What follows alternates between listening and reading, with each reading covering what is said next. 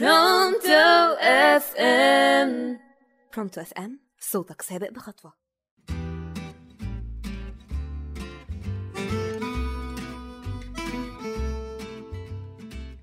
مساء الخير على كل مستمعي راديو Pronto FM معاكم جيلان محمد في حلقة جديدة من برنامج toxic حلقتنا النهارده حقيقي مهمة وفيها معلومات ومصطلحات. آه بس هتخلينا نفهم نفسنا كويس. وبناء على الفهم ده هنعرف نتحكم ونتعامل كويس. هنتكلم عن تصرفاتنا وسلوكنا مع الشخص ال toxic. ليه بنتعلق بيهم؟ ليه مش بنعرف نبعد؟ ليه بنتأخر في القرار لغاية ما نوصل لمرحلة الدمار؟ الإجابة على الأسئلة دي إن العقل بيقوم بشوية آليات بيأثر بيها على تصرفاتنا. فالسلوك الأول اللي بنعمله هو بيكون نتيجة لدخول العقل في آلية دفاع أو defense mechanism عقلك اللاواعي بيعملها علشان يغير من الواقع المؤلم. لأنك بتحب الطرف التاني ومش عايز تخسره. فمش عايز تشوف قد إيه هو وحش فتقعد تفسر أفعاله اللي كلها استغلال وظلم ليك على إنها كرم منه السلوك التاني بيحصل نتيجة الآلية الدفاعية اللي هي displacement أو الإزاحة بتحصل إزاي؟ إنك توجه غضبك من شخص لشخص تاني فبدل ما تشوف أفعال المؤذي على حقيقتها وتواجه نفسك بيها وتبعد لأ عقلك كل اللي مهتم بيه إنك لو بعدت عنه هتنتهي وهتتدمر فتدافع عن نفسك بإيه؟ بإنك تلوم أشخاص تانية وتقول إن آرائهم عنه غلط أو هم اللي وحشين وخبثة وتفكيرهم مريض علشان شايفينه كده.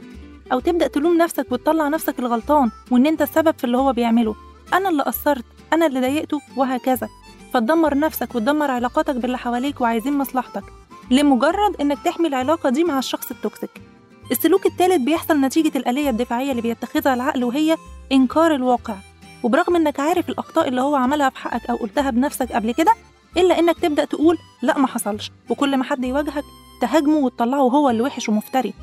الكارثة الأكبر من كل اللي فات هي الآلية الخطيرة اللي ممكن عقلك يتبناها نتيجة ارتباطك بالشخصية ال toxic هي المحاكاة. بمعنى إنك تبدأ تاخد نفس صفاته وتعمل زيه وتأذي الناس اللي حواليك وساعتها بتتحول أنت شخصيا للأسف لشخص toxic.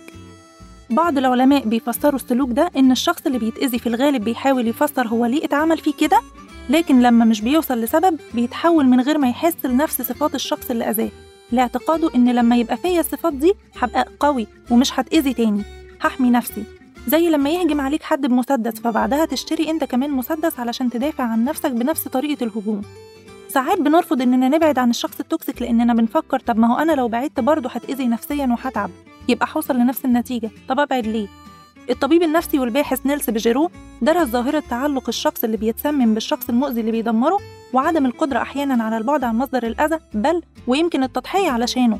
وسمى الظاهرة دي Stockholm syndrome أو متلازمة ستوكهولم واللي اتعرفت بعد كده بال traumatic bonding أو ال terror bonding اللي هو الترابط المصاحب للصدمة والرعب. وطبقا للحادثة اللي حصلت في ستوكهولم واللي قامت على أساسها النظرية دي إن الشخص اللي بيتأذي غالبا بيحصل له عملية ارتداد للطفولة في مشاعره. بيبقى المؤذي بالنسبة له هو مصدر كل حاجة الثواب والعقاب زي الأب والأم للطفل. لاعتقاده إنه طالما بيقدر يأذيني يبقى يقدر يحميني. لدرجة إن واحدة من الحادثة دي لما استجوبوها بعد الحادثة قالت على المجرم ده شخص طيب جدا لأنه كان حابسها في قبو ولما عرف إن عندها زي فوبيا من الأماكن دي كان بيسمح لها تخرج من القبو لكن بشرط إن يكون ملفوف حوالين رقبتها حبل علشان طبعا لو قررت تبعد تموت. فهي شافت إنه طيب ورحيم لأنه قدر مرضها وسمح لها بالخروج. طب والحبل يا ستي؟ ما هو لو رحيم كان سابك أصلا حبسك ليه؟ يبقى أنا مطلوب مني إني أفهم اللي بيحصل معايا وأحلل تصرفاتي علشان أقدر أتعامل وآخد القرار إني أنقذ نفسي من الشخص التوكسيك. أنت في بداية نهاية العلاقة هتتعب آه وهتزعل يمكن بس الأكيد إنك هترجع مش زي الأول لأ أحسن لأن ساعتها هتكون اكتسبت خبرة وأخدت ثقة أكبر في نفسك إنك قدرت توقف اللي بيأذيك وتبعد عنه. هتكون أقوى وتختار صح بعدها وساعتها هتنسى كل التعب اللي كان في بداية نهاية العلاقة. كنت معاكم جيلان محمد في برنامج توكسيك.